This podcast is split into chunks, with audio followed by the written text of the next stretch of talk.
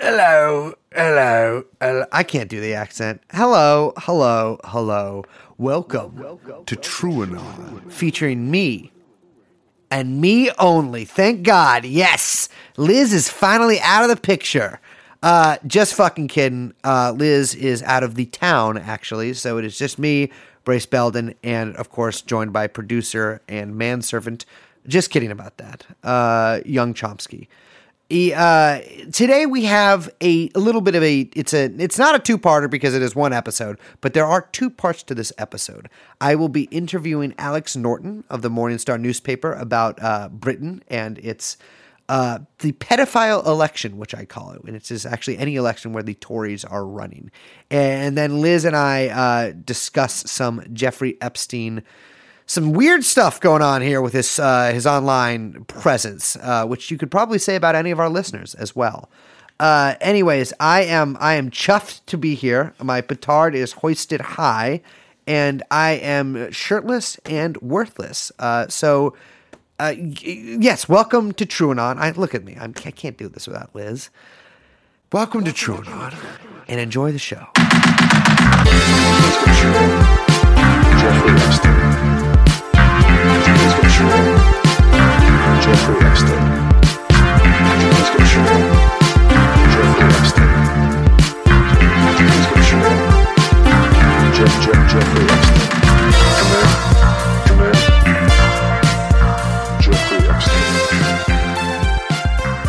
All right, so all right, let me let me center myself. Let me meditate real quick. Uh.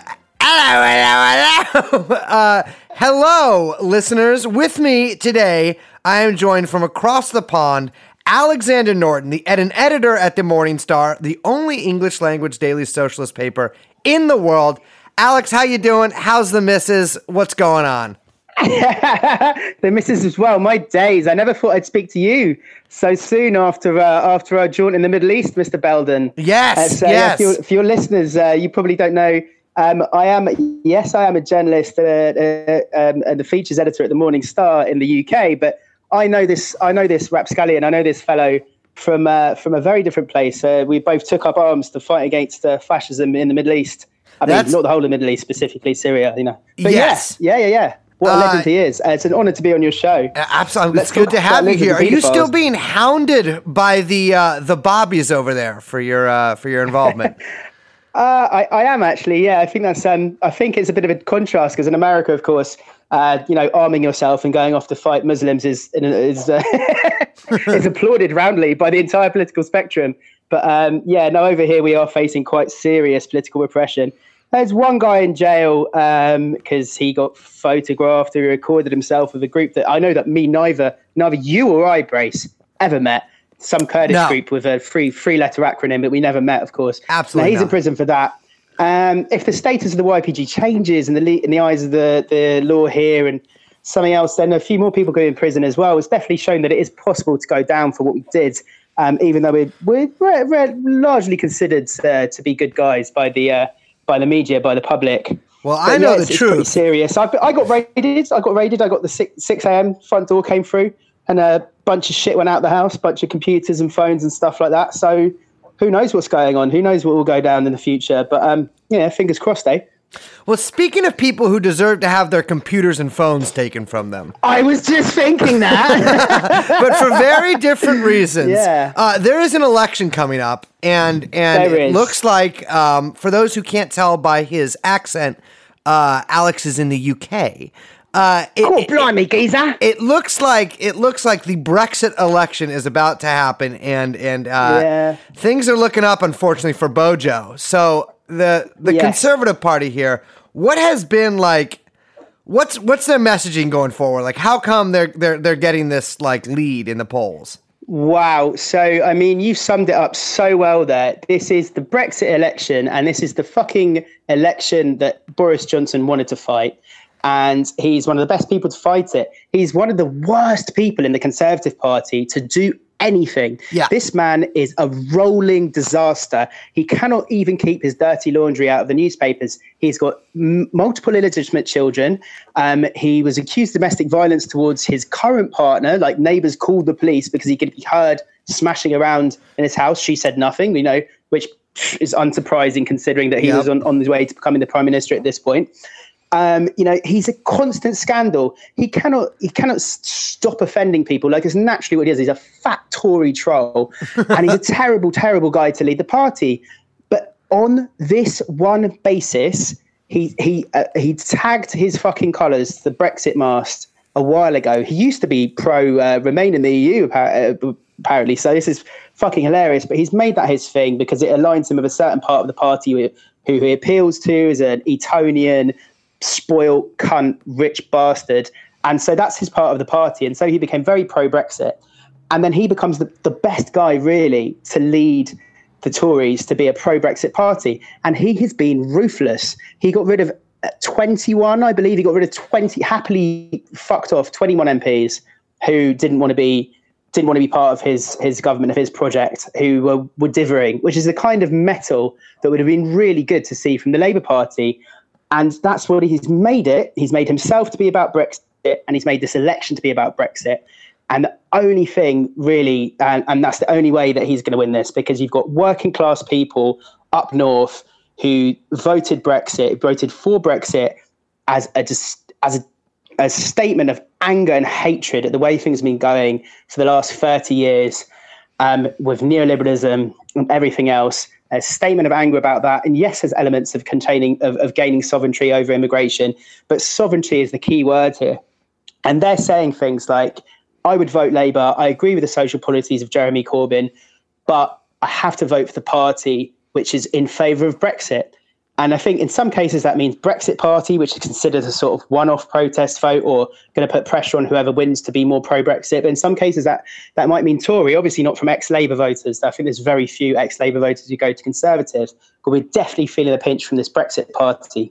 Um, I can explain what that is if, if you want. But this is this is Boris Johnson's election fought over one issue or one issue alone. When he is doing interviews and they're like, What are your policies? And he's like, Get Brexit done. And they're like, What are your other policies? And he's like, Well, if we get Brexit done, then we can have some other policies. Yeah, yeah, yeah. What, what, what gift would you leave under Jeremy Corbyn's Christmas tree? And Jeremy Corbyn said something wonderful as usual. And um, and Boris Johnson was like, I'd leave him a copy of my manifesto about how we're going to get Brexit done. Yeah. Like, it's so pathetic. I mean, it's he- kind of amusing, and I think that's what his supporters like. He's just this kind of horrible 2D guy. I mean, that's the. You see that kind of mirrored here with with Trump. Is that like? I mean, Oh, God, yeah. They know he's like a vile fucking freak creature, but they kind of like him because he's entertaining, right? I, I think there's I think there's a big difference. I would say a big difference between Trump that he could play more of an outsider card coming into politics because even though he's made some sort of noises about doing politics before Trump, Boris Johnson has been a career politician. Yeah.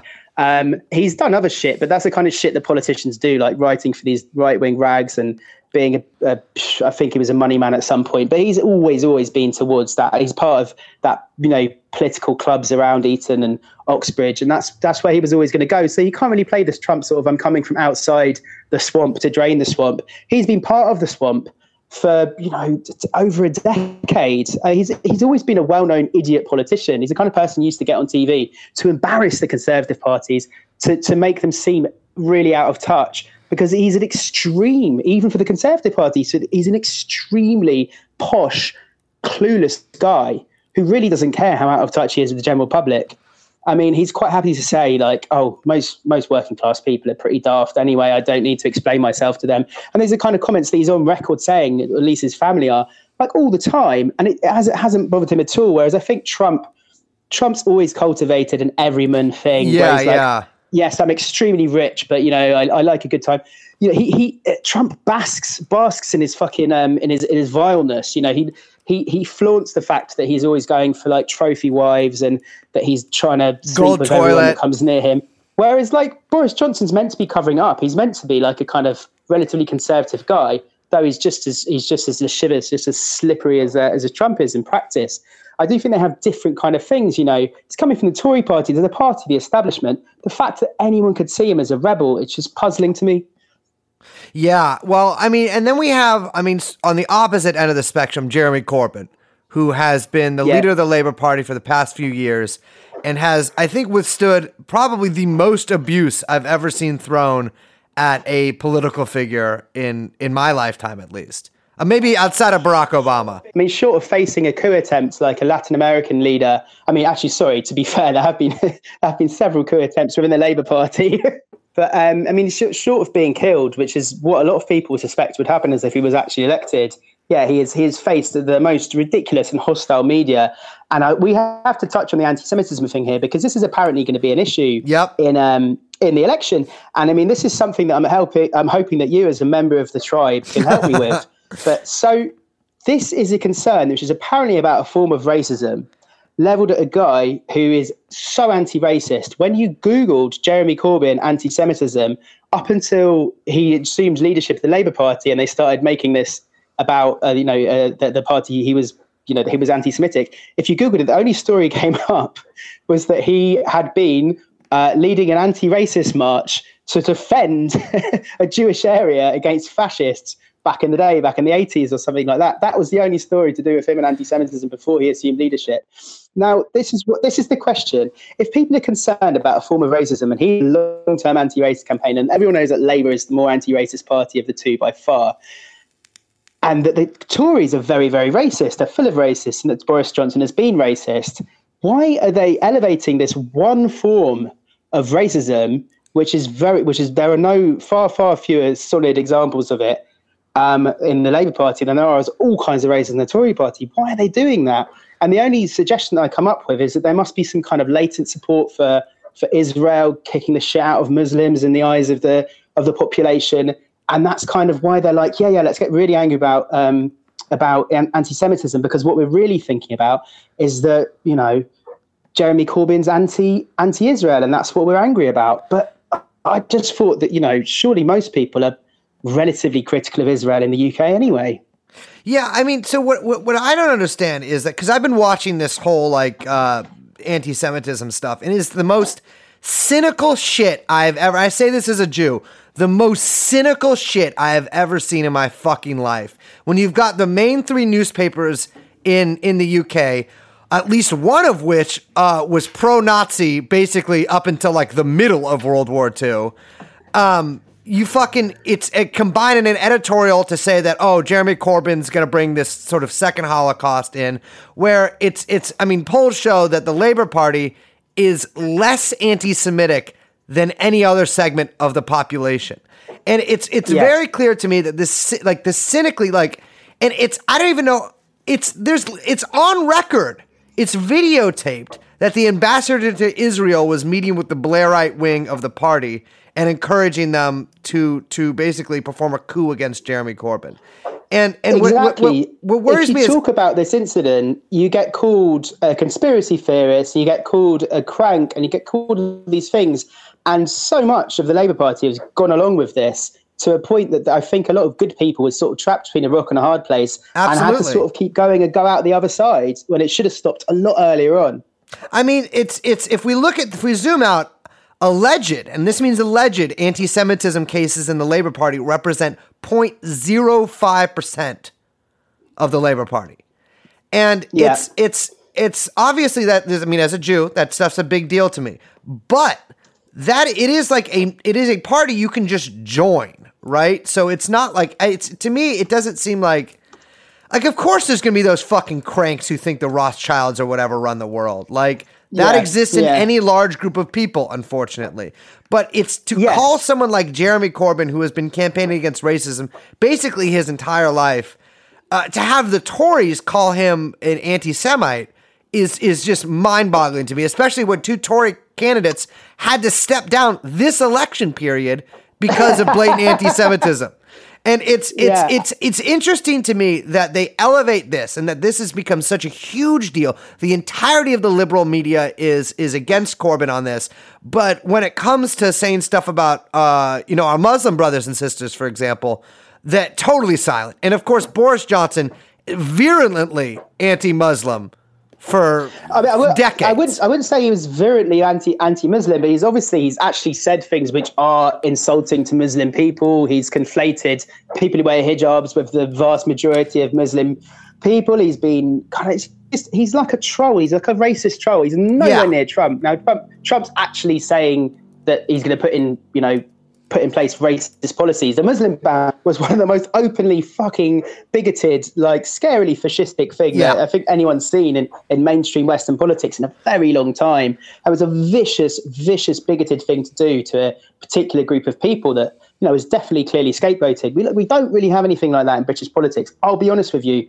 I believe in a violent fucking revolution, Brace. I believe in killing a lot a lot of people who people today would be seen as relatively moderate. Don't get me wrong. Yeah. But I'm, we haven't got anything like fucking Trump's Muslim ban or anything like this fucking build a wall rhetoric where he's going, they're rapers, they're they're drug dealers, like referring to the entire Mexican people. We don't have shit like that. We have some serious Islamophobia, of course, where people conflate not only uh, all Muslims with with terrorists or jihadis, as I think me and you prefer to call them, or jihadi Salafis, as I prefer to call them, or and then conflate, you know, all Muslims with very extreme interpretation of Islam, and then conflate all Asians or Yeah. particular uh, co- communities with with with Muslims as well, which is unfair because you know Muslims are a religion and not.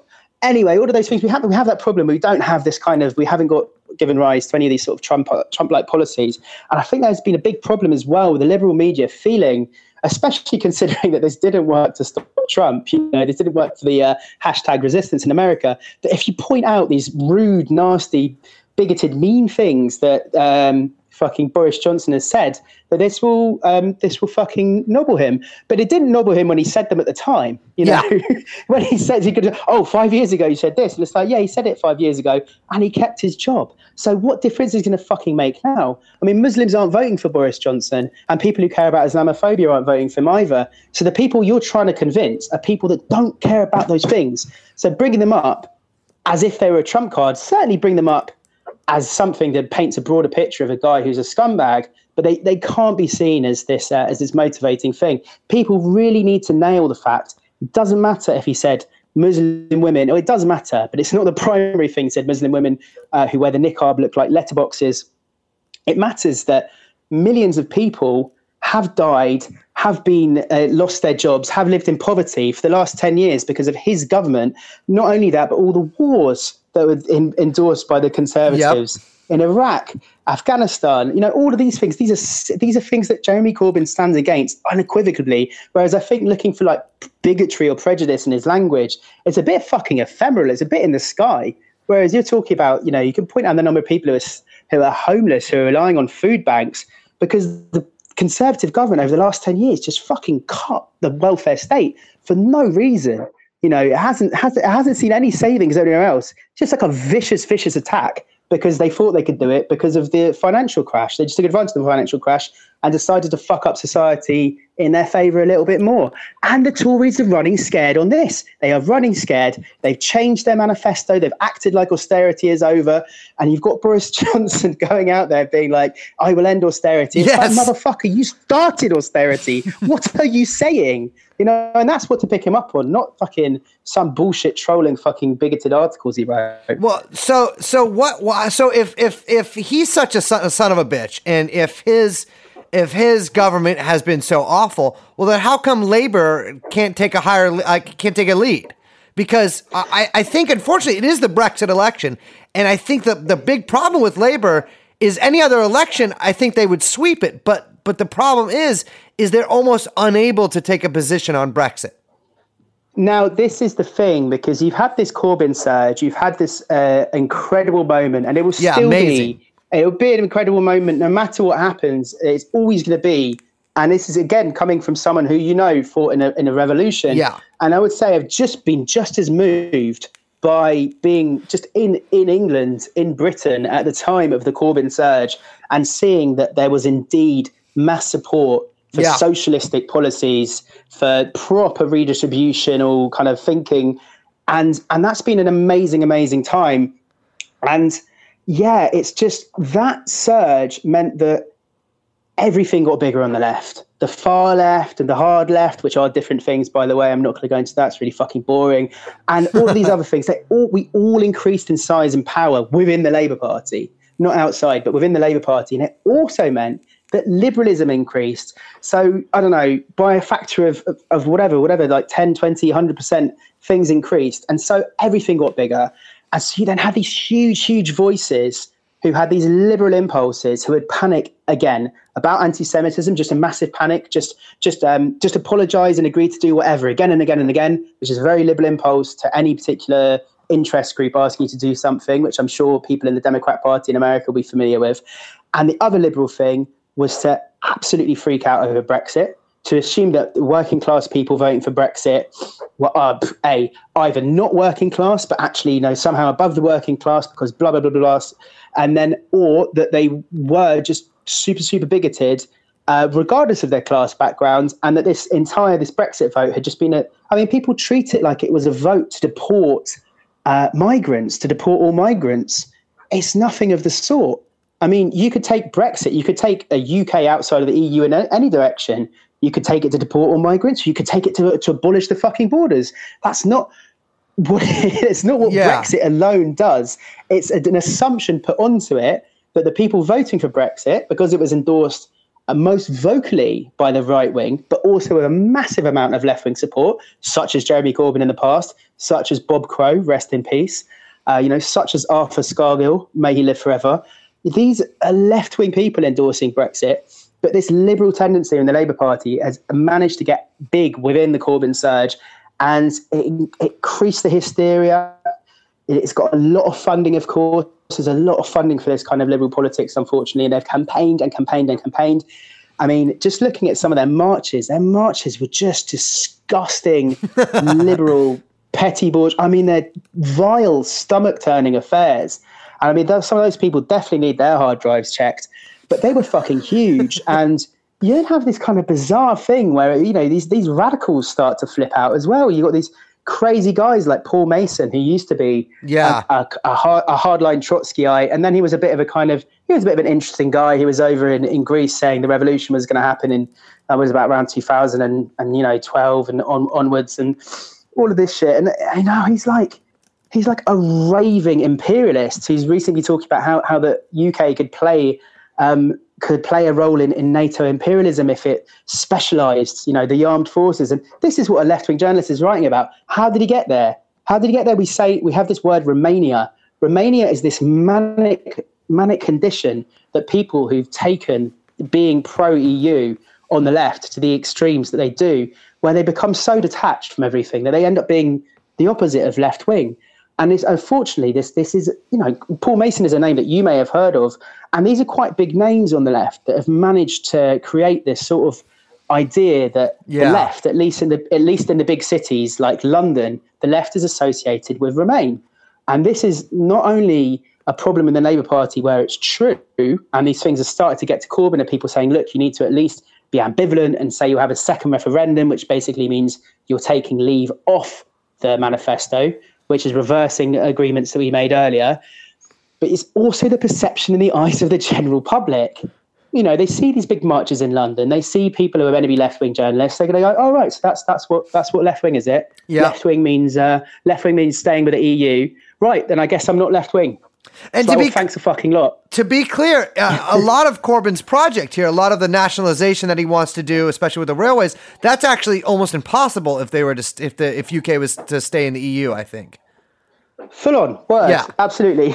Like, they will stop absolutely. that. Completely correct. Yeah, you know, um, whatever way you want to look at it as well. If you're doing damage to the EU, if you're playing any sort of blow against the EU, you might as well look at it as you know fucking with the IMF. It doesn't matter which which angle you're taking it from. It doesn't matter which perspective the people voting for went from. You know what they were thinking when they did it. You are you are doing damage to a neoliberal fucking entity, a neoliberal entity which is fast becoming a military imperialist entity because it wants a European army. I hope you get fucking drafted into the EU army when the UK doesn't leave.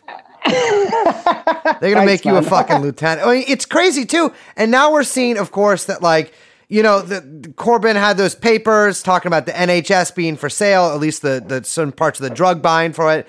And and I think Yeah. that's sort of a foregone conclusion if the Tories stay in power is that the NHS will be chipped away. And that like Yes. other social services will be I mean austerity, they literally can't not do austerity. Like that's what they're they No, wouldn't have no, they wouldn't be Tories if they not. didn't. It's um, it's his backtracking in practice if he wins. Boris johnson's backtracking and the tory party's kind of more social one nation toryism which is what they've promised in different ways at all sorts of elections. It's complete bullshit. They can't do it. It's not what their financial backers want. And it's obviously not what they want deep down at all. What will happen is there'll be a style change. They'll stop saying things like you know we're going to crack down on this and we're going to end benefits loopholes. And they'll start calling it different things but you know they don't need to do anything more devious but just continue the policies that you have now. And the ensuing social chaos will lead to such a changed country if we have even more five years of the way things are. Though i mean if they will go further and one of the things they're going to do is they're going to make it much harder for trade unions to go on strike. We Yeah. already have this situation where you have to have a certain percentage um, of people participating in an election before you go on strike but they're going to make it even harder. They, they've already they've been talking about making it so that the trains will run during a railway strike. And it's like, so you're making it so the strike essentially doesn't happen. You're making Yeah, the that's strike, strike breaking. illegal. right? yeah. So, of course, this is a show about what what you over there called noncery, right? And noncery, absolute noncery. and to me, it seems like a vote for the Tories. I mean, especially after all this Prince Andrew stuff comes out, it is a vote for noncery. I mean, It is absolutely a vote for noncery, and I think that's something that people need to take to the doorstep. Um, Boris Johnson came out and defended Prince Andrew. I mean, I'm not talking years ago. At the start of this scandal, at the start Yep. of the Epstein scandal, which is what it's um, it's less than a year old. This thing, and he defended him, and he said that I've seen the good that Prince Andrew does for this country. And on the leaders' debate, when they got to the end, and they said, um, the royal family, what are your opinions? And they could have like one last word.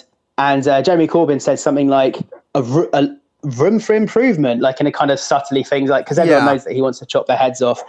And Boris Johnson goes, they're brilliant. They're beyond reproach. Yeah. And he chose to do this. He chose to do this not even a week after Prince Andrew had been on that car crash interview where he basically admitted to being a nonce and refused to apologize for it or to say that he'd give up names or anything like that. And Boris Johnson said the royal family, which means Prince fucking Andrew, are beyond reproach, which means that you cannot criticize them at all. That means they've done nothing wrong. He basically slipped out of his mouth that he couldn't give a shit that Prince Andrew had been noncing around. That's just part of it to him. That's part of the, the world of the upper class that he's part of. I mean, And uh, that's absolutely, absolutely something that should be hammered home. I'm not joking. Like I know, I No. there's, there's, there's a sort of lot, a lot of joking in this show and a lot of joking, the kind of work that I do as well. But I'm not joking at all because this is a class issue. Because it's not upper class women who are nonced when they're younger. Not in this predatory. I mean, everyone gets nonced by their family mostly, but in this predatory way with these gangs, they're looking for the most vulnerable in society so they can either first shower them with affection and money that they might not be getting otherwise, and then shower them with threats. And it's the most vulnerable working class uh, women who are going to be the victims here. Absolutely. it's, it's the upper class who are going to say that those people's lives don't matter. Yeah, and who in many cases are just going to victimize them more. I mean, it's it's absolutely wild that that that, that Boris Johnson said that, and and it's very telling that the media didn't focus on that at all. I heard not a peep out of that about that from the Guardian, etc. But Jeremy Corbyn saying that he would leave a Christmas carol underneath uh, Boris Johnson Christmas tree suddenly Oh, that was it, becomes it. a Nuremberg rally. It's insane to me. It's like to, to me, if like from over here, I mean, American politics are absolutely totally psychotic. But from watching just the concerted assault against Jeremy Corbyn and the absolute coddling of of Boris Johnson by the British media, it's it's almost like. I, I it's it's I, I don't I can't I can barely believe it. It's like I, I keep thinking I'm missing something. Well, I think I think what perhaps what you're missing um, might be the the seriousness of the threat. I think at a certain point, probably after the second time that um, Jeremy Corbyn was returned to the leadership after yet another attempt to depose him by the Labour Party, and it showed how insanely popular he, he was. Jeremy Corbyn is more popular than the Labour Party because Jeremy Corbyn represents change, represents socialism, represents that people something that people remember being good in the past. Like people are brought up really with the kind of 1945 um, collective myth. And I mean, it's not a myth. I refer to it as a myth because it's part of our mythology. It's something that happened. You know, my family talk about 1945. My family talk about the change that it brought about. You know, my my granny, who's rest in peace, was a was a domestic servant in the countryside.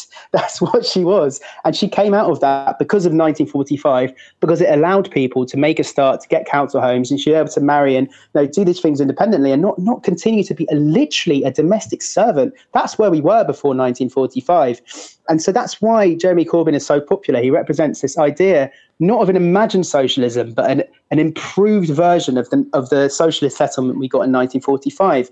And when the establishment realised, and I mean all flavours of the establishment, I mean your guardian liberals as well, who are now crawling out to try and sort of say at least they agree that the Labour Party manifesto is good this time and that, yeah, they can't really argue against this. They fucking went mental at the idea that there would be popular socialism for whatever reason. Obviously, the main reason is class, but they interpret it in different ways.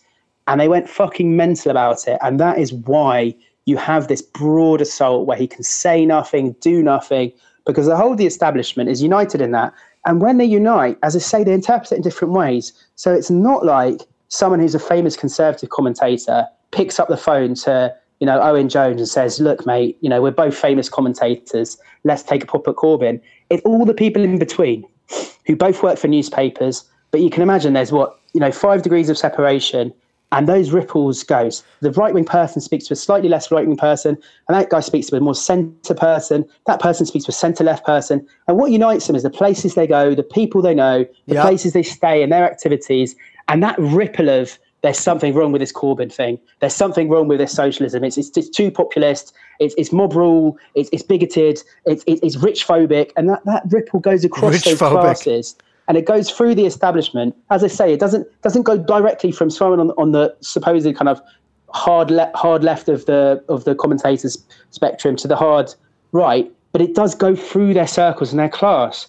And you find this, especially, for instance, we talk about the word nonce, calling people nonces, saying noncery should be cracked down on. You know, again, this is this is there's this fear around that. There's a fear that this is this is mob rule and that um, the wrong people getting all this kind of shit. Again, this it's this fear of the masses, the fear of popular politics, and that unites um, people as a class at the higher end of the spectrum. Oh, and you get this absolutely. full spectrum attack. No, absolutely. Well, we got we got to go in a second, but I just I want to. I, I'm not even sure if you can because of UK libel laws, but I want to get your opinion on something. So, in the Epstein papers that are going to come out, in the court documents that that they say the new documents that they might release, there are the, is the name of uh, heads of state and prime ministers, and a lot of people think that the prime minister is going to be Ehud Barak, which we know he was connected with the Israeli prime minister, former Israeli prime minister, connected to Epstein. But there's also a lot of talk about a certain, uh, let's say, new labor leader who might have ran a country called Britain, uh, I guess called the UK. Uh, he is also apparently connected to uh, to old Jeff. So it could be that we do have a secret weapon up our sleeves, and that is, of course, uh, Jeffrey Epstein. Because if if you look, remember that that Andrew Neil uh, interviewed at this very combative interview against Jeremy Corbyn the other night on BBC. And Andrew Neil really hammered him and tried to make him apologize for anti Semitism, which is, he did it in a sort of way that's like, it's like asking, did you quit beating your wife? Like, will Yes, you apologize yes, for anti Semitism? Because, of course, if he says, yes, I'm sorry for anti Semitism, that implies that Jeremy Yeah. Corbyn is, is some sort of anti Semite, which no one's actually even, ha- I mean, people accuse him of that. They can't point to anything, but they still accuse him of that. Um, but Andrew Neil, of course, is in Epstein's black book. No. Yes. I didn't even know this. He's in the fucking address book. Oh my god. So, I mean, these That's- people, there are a lot of snakes in the grass, my friend. A lot of snakes in the grass. Um, anyways, Alex, it was so wonderful to have you on the show. I'll say, I'll say this. Obviously, I can't comment on the obvious nonce that you just mentioned. Who's, Yes. who's up to his neck in, in Arab blood. Um, but you know what? Whether this election or whether in you know a violent insurrection, we will get all these nonces. I promise you that, my brother. yeah. Oh, no. I say from, from here to, we will do our part. All right, Alex, thank you so much for joining our UK correspondent, Alexander Norton, an editor at the Morning Star paper. Uh, thank you so much for joining us. Thanks a lot. Take care. Take care.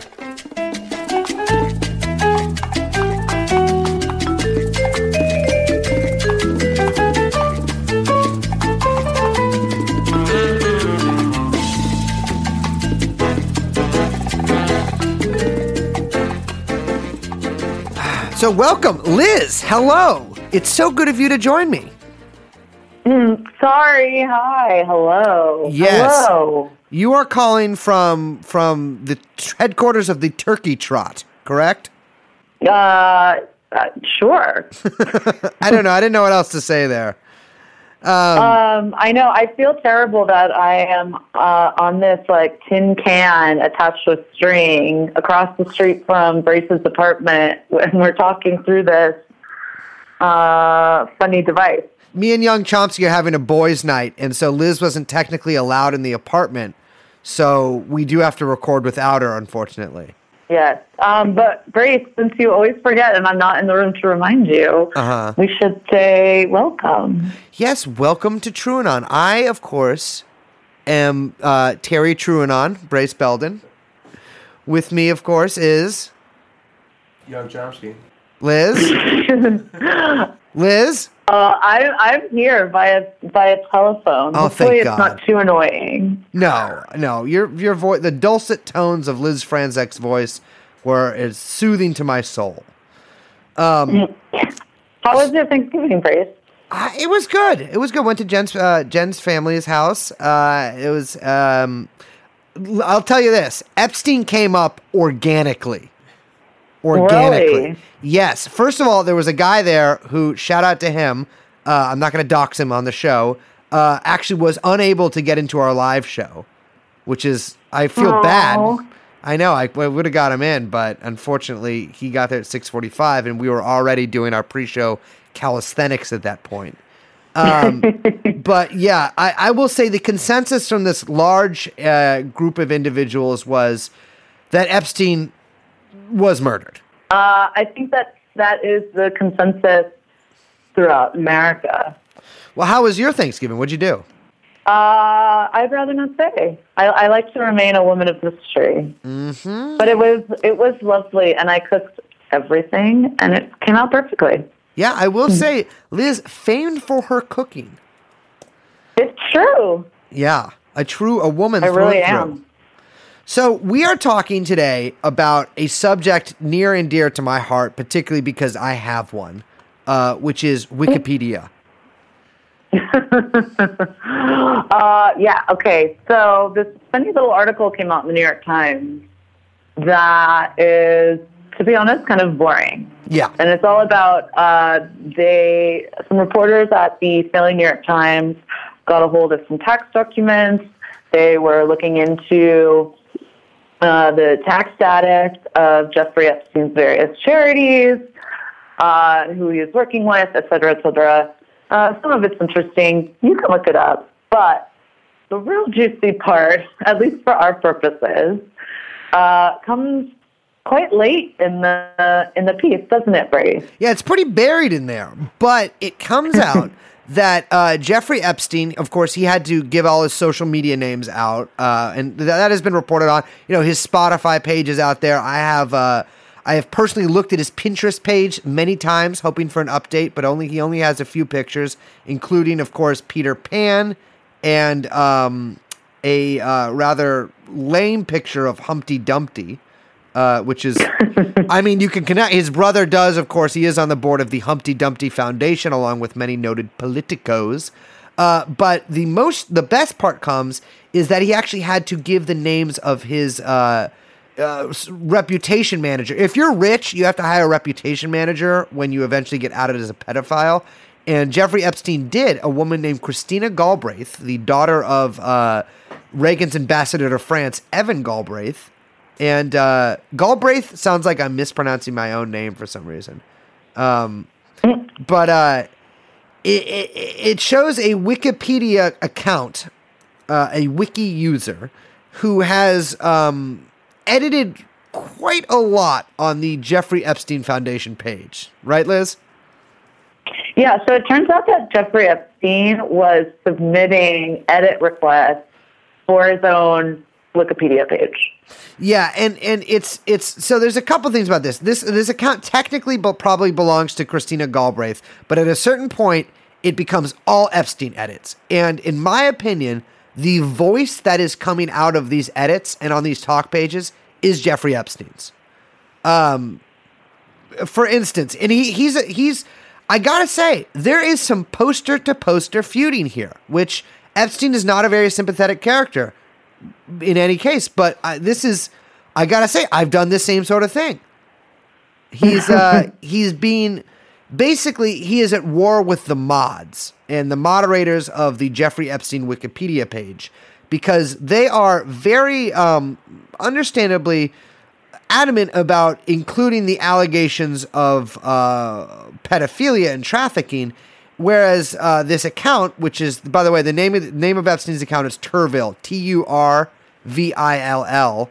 Uh, this Turvill, Yeah, which, by the way, really quick, uh huh. I can't find anything about what that means, and we need to send a little bat signal out to our boots on the ground.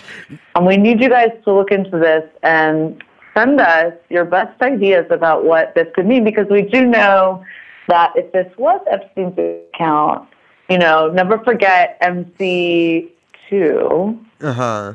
Uh, my man loved dorky symbolism and inside jokes. Yeah. So there's got to be some way to crack the code and what this username means. So there is a village in England called Turville. That is Turville with an E at the end. However, when Epstein wrote down his social media accounts that he used, when he wrote Turville out, he actually wrote it with an E. So he said his account was really? Turville. Yeah, yes, he, he did. He said his account was Turville with an E. That account does not exist. However, Turville Sans E, uh, of course, does, and I am looking at it right now. Uh, can, can I read? Okay, interesting detail. Exactly. So so please, and by the way, Turville with an E, it it, it means dry grass in uh in Old English, and uh let me or in Anglo-Saxon, whatever, same fucking thing. Um, here's the thing though. Dry grass, as I know from my uh, arson arrest when I was 12 years old, which is real, by the way. Well, I was arrested for vandalism, but it was because of a fire on dry grass. Uh, dry grass can get you into a lot of trouble, can get you in the hands of police. So, uh, um, yeah. By the way, that sucked. Do not arrest kids. That ruined my life for a long time. Um, here's the thing. Or don't arrest kids for anything, no matter what the crime is. Here's the thing. Well, we're not going to do that anymore because didn't you hear Kamala Harris's campaign is like kaput? It is? She's done? I mean, basically, it's like there was like a new New York Times article today about like inside turmoil and uh, like basically the campaign going kaput.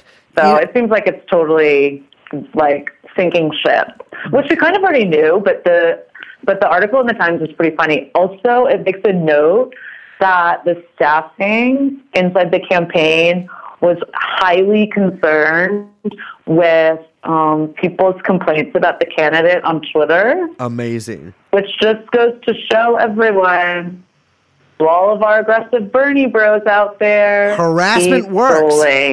Harassment works. Here's the thing, too. I- That's I, right. I haven't read this article yet, but there's no doubt that it mentions Maya Harris, her sister slash Oh uh, yeah, it does. Ursat's campaign manager. But anyways, back to uh, Jeffrey Epstein, another person, another loser, uh, saying basically the same as Kamala Harris. Um, this this account says some pretty funny things. So on Wikipedia, there is a talk page where you have to sort of justify your edits, etc. And um, what, this Turville posted some long posts, but uh, here is here is a quote just from a section of one.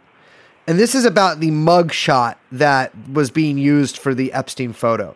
I am very concerned about having a mugshot in the photo with mugshot captions. Wikipedia, as you know, is very conservative in its usage of mugshots.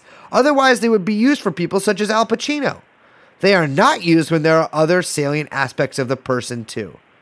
Um, they also go later go on to say, "I am not in the business of whitewashing criminals." Which, if this was Epstein, first of all, that's insanely funny. But if this was Epstein's reputation manager, you are literally one of the very few people on this in, this planet of billions that literally is in the business of whitewashing criminals, which you are engaged in with that actual sentence, which is super funny to me. But but it seems like the main thrust of the Turville stuff was to uh, to to replace the uh, pedophilia stuff with science, which is kind of a microcosm of this whole post arrest life, right? Yeah, um, it definitely seems. You know, I was just thinking when you were reading all that. I'm looking at Wikipedia too right now. Um, it's interesting. Like, I would imagine that there's this is such a huge business, like such a cottage industry, Absolutely. reputational, whatever. Like, I'm just, I like, I would totally do that. Sorry, Yeah. this is like maybe just me musing, but I'm like, it's so. I, for one, as many have noted, have like very little internet presence online. You can't actually find out that much about me, so I'm very mm-hmm. good at it. And like, I'm just imagining like a team of like social media editors, like complaining with like Reddit forums, talking about Jeffrey Epstein or talking about their famous clients or whatever. It sounds like not a bad gig for the Yeah. firma online. I will say one of the most humiliating things because I have a Wikipedia page, and one of the most humiliating Yeah. things is when people find it, they automatically assume that I made it, which is to be clear, Ugh. I had I didn't e- no, I did not make it. I would never do a fucking insane thing like that. I wish it did not That's like exist. possibly the dorkiest thing that anyone could ever do. Yeah, I mean, it has nicknames. it literally says my nickname is Mr. Bean, which is come on. A guy called me that one time. Well, he called me that a bunch of times, Wait, but that's not a thing, is it? well, when I was in Syria, uh, uh, uh, one of my one of my squad mates, uh, no matter what the situation, even if it was a fairly hectic one, would turn to me and say, "Mr. Bean," which was which was admittedly insanely funny. Uh, but uh, yeah, it is. Um, it is. But it is. I just want to reiterate the point that anyone, one, don't be like obscene. Don't create or and edit your own internet Never. persona online. Don't create a Wikipedia page. Don't anything. Like, just be cool. Just be cool. First That's of all, thing. rule of thumb: don't have a big internet presence to begin with. Like me, if you can't help it, hire a service to delete everything Yeah. but don't like get out there and manage your reputation because that is some mega dork pedo shit. That's the thing is that like it used to be that that people on the left or just people in general were concerned about like things like wiretaps and spying and now it's like I mean I know this is sort of a played out point but like don't give them more information than you have to. It's it's it's that's generally a good rule of thumb. It's kind of a lost cause for me, but I there I do have Yeah. I did I no well I did spread some purposeful misinformation. So uh, I did and uh, That's true. You could run your own like your own controlled opposition campaign and like get some like maybe there's like a kind of Russian bot campaign you could run or something. Well, there is weirdly enough another guy in California with literally the same name as me, which is my my name is Brace Belden. This guy is is is a Latino dude in L.A. It's insane. He's the only other person the same in the world that has the same name as me. He will not respond to my Facebook messages. His wife told me that was just his name and gave me no further. Th- it's dri- been driving me insane. Anyways, his There's information. actually a girl with my name too in Indiana or Illinois, and I've known about her since I was like in high school. I'm gonna marry I her. was very online uh, teenager.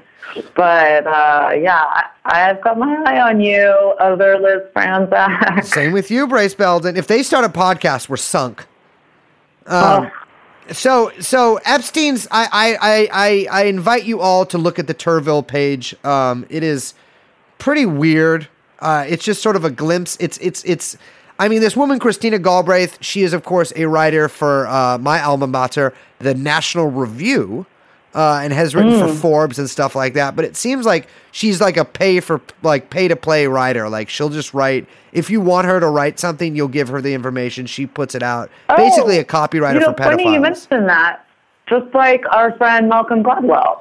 Well, speaking of Malcolm Gladwell, he actually, I mean, he came out and uh, and said that all this concern about the BBC being for, oh, excuse me, not the BBC, the NHS in Britain being for sale is a bunch of poppycock, and in fact that uh, it, like th- them buying generic drugs from America and like a trade deal is actually a good thing.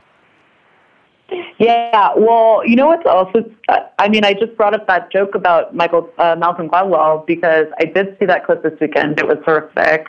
But also, I mean, it's been, and we haven't really talked about this, but I, you know, we obviously don't like or respect Malcolm Gladwell in any way. No. Let's not forget, he's on the log. But, um, and in the Black Book, I believe. But, um, it- you know, it's been reported for I mean, at least since the late 90s, uh, that he's like a completely pay to play journalist Oh, absolutely. and had extensive uh, like contracts with Philip Morris on like smoking and like basically writing like pro smoking. We don't actually know about links to cancer articles, like legitimately writing that. Yep. And uh, I think David Carr. Is it was it David Carr? was David Carr? that yes. wrote- hold on, I'll get it. There it is. Um, Are you actually- singing? Are you singing? Uh, uh, do you know that I actually I sang "Putting on the Ritz" at the Makeout Room once to a a, a filled crowd? You did tell me that, but I was actually singing the Sex and the City theme. Is is Sex and the City thing putting on the Ritz? No. You've seen Sex and the City? Uh, not like in full. Yeah, right. Okay. Anyway, no. In so uh, actually, in the early 2000s, David Carr wrote a pretty like in-depth, uh, you know, hit piece. It's kind of a hit piece Love on hit Malcolm pieces. Gladwell, um, kind of exposing. And this is what like kind of after he was still riding high on the fame from the tipping point, his dumbass book.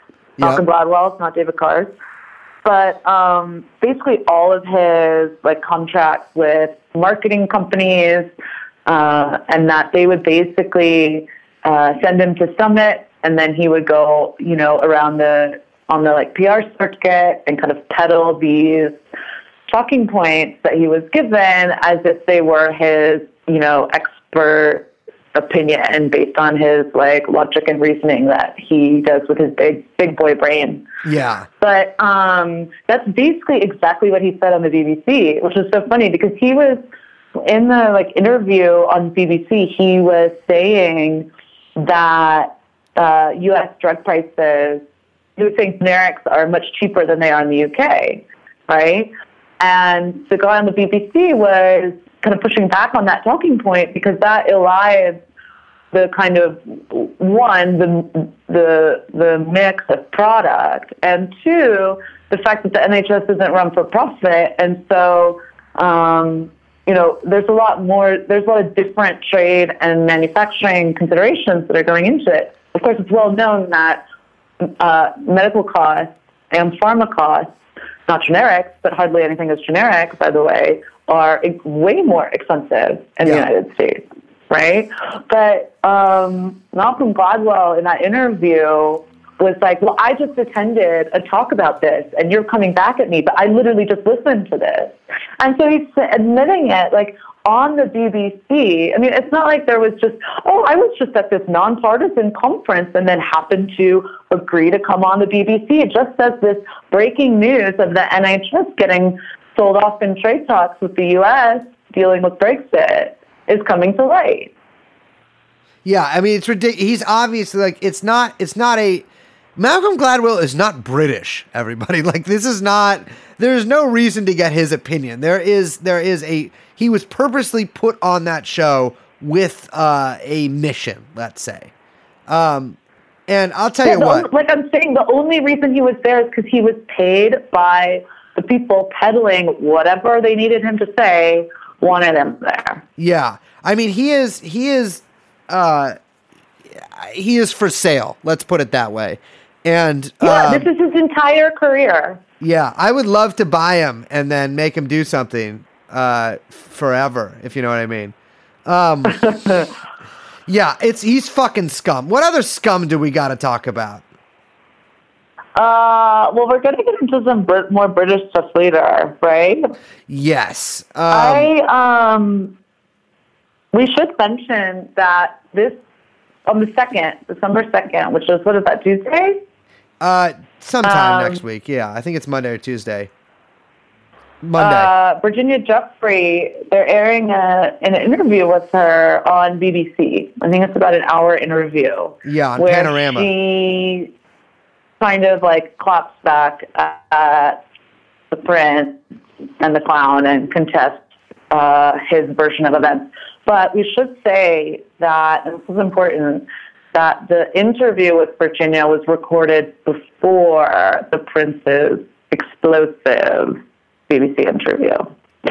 So it's not going to reference anything in particular, like the size of his neck or the sweaty defense or, you know, his obvious guilt or all the lying in, you know, in particular. So just something to note. But that'll that'll be an interesting watch. It seems like the British press is doing a lot more coverage than the American press. Yeah, I mean, it's. I think. I think it's more lurid for them. They. I mean, they're they're they're famously like a tabloid based, you know, kind of media uh, circuit there.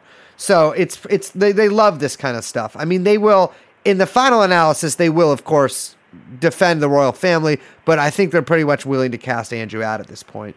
And Virginia Giuffre is a good. I mean, she has been really the main sort of like, uh, you know, uh, victim here who's come forward. I mean, a lot of this stems from her, and she knows what she's talking about. So I, I think that she'll be pretty good in, in in putting to bed all of Andrew's bullshit, even though it was recorded before that, because she knows she knows the lies that he's going to tell.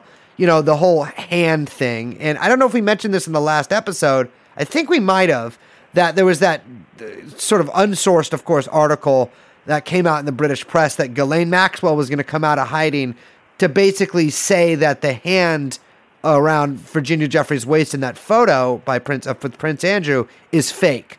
So that is definitely the talking point they're running for. She knows that, and I think she'll be ready for that. Yeah. So everyone should tune into that. Usually it takes about a day if you're in the States. Um, A day or two for that to kind of reach it, YouTube or whatever it is. So we should mention that. But there was there's other British stuff in the news, right, Brady? Yeah, the election is coming up, and it is uh, it is basically uh, a really sort of hard pressed Corbyn against a pretty powerful Boris Johnson at this point. Um, Which, by the way, like, man, if if things don't turn around quickly, and there was just a new poll like today or yesterday that came out, and it doesn't, it's not looking good for Labour. And if things don't turn around quickly, the election's in what two weeks? On the fifteenth, uh, the twelfth, I think. um, the twelfth. Uh, Labour is going to have to do some real soul searching. That's all I'll say yeah, it's a, because it's completely insane that Boris Johnson, like Boris Johnson, Boris Johnson, uh huh. Boris Johnson Boorish could Johnson. win a like 60 seats, could win 60 seats in the election and have like a massive mandate in this situation. Like that to me is just, I love Jeremy Corbyn, but it's hard to not be real critical here. Yeah, and, and to me, to be to be clear, I think Jeremy Corbyn is is trying his hardest, but I think that unfortunately the Labor Party, I mean, it's you've got to look at what he's done in just the past few years, or the whole Labor left has done. They have gotten really far, but you know, we are talking about an institution, the Labor Party, that is has deep roots in sort of the neoliberal so-called center left, or no, let's call it the center left because that's what it is.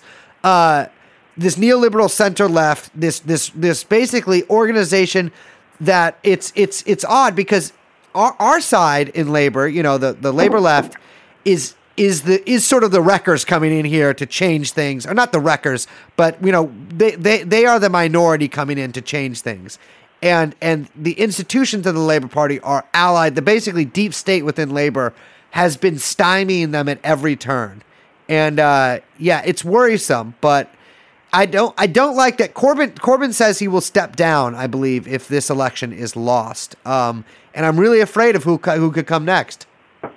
Yes, I agree. I just think that um, if Corbyn has to step down, if Labor loses, like what if what the if these polls are correct, and again, God knows we have no idea. Um, although there's reason to believe that they're not too far off. Um, that you know the sort of like tenuous I mean, I would call it tenuous labor coalition that exists currently. Uh, you know, there's going to have to be a real postmortem done by the left on and like a real analysis about what's going on. Um, I think that unfortunately, what I mean, what I would think would happen is if Corbyn steps down, which is, again, you said that he would, that then you would see a lot of the really good, uh, good proposals that he has pushed onto the um, onto the platform really like taken off and like really important parts of the manifesto I think will be like taken off and you will see kind of a cultural center left turn or a more complete turn unless the party can be completely harangued. Yeah, I mean the thing is, my hope here is is of course, well, not my hope, but what I predict could happen, sort of the best case scenario of the worst case scenario. Obviously, the best case scenario is they they somehow win, but uh, that Brexit happens, that it is a disaster, and that Corbyn is the only one that can fix it. Because I do think that is true.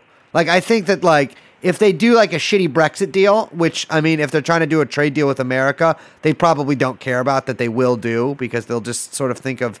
I'm sure Bojo is dealing with Trump pretty closely at this point. Um, that that that things Yeah. will be so fucked up that Corbyn can only fix it, or only Corbyn can fix it.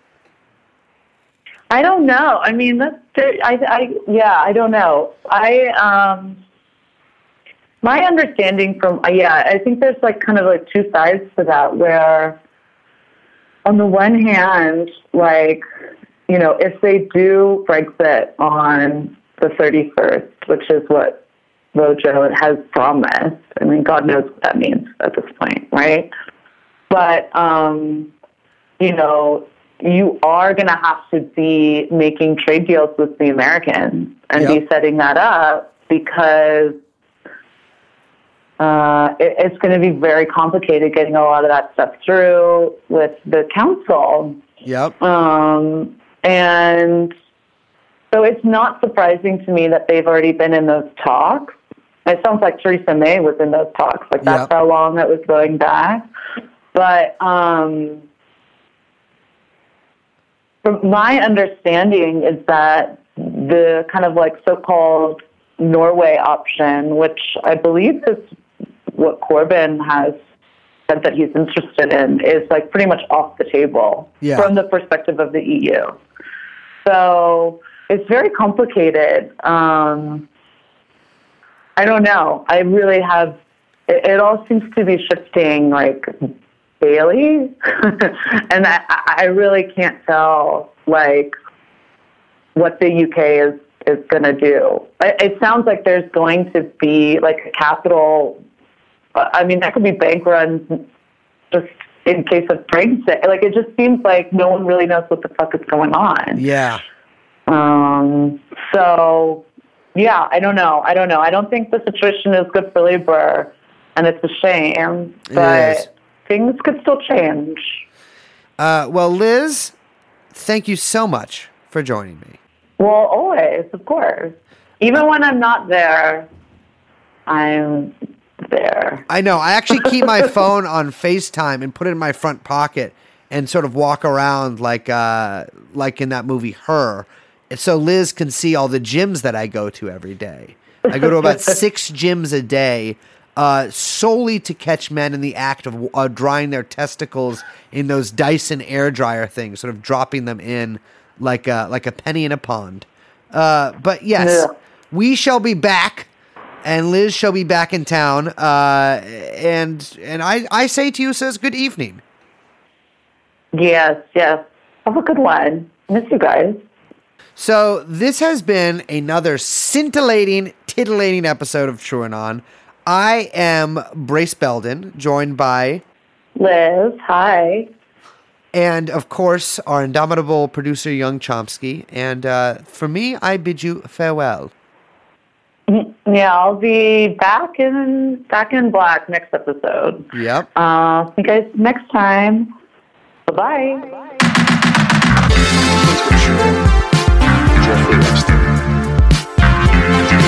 bye. Jeffrey Epstein. Jeffrey Epstein. Jeff, Jeff, Jeffrey Epstein.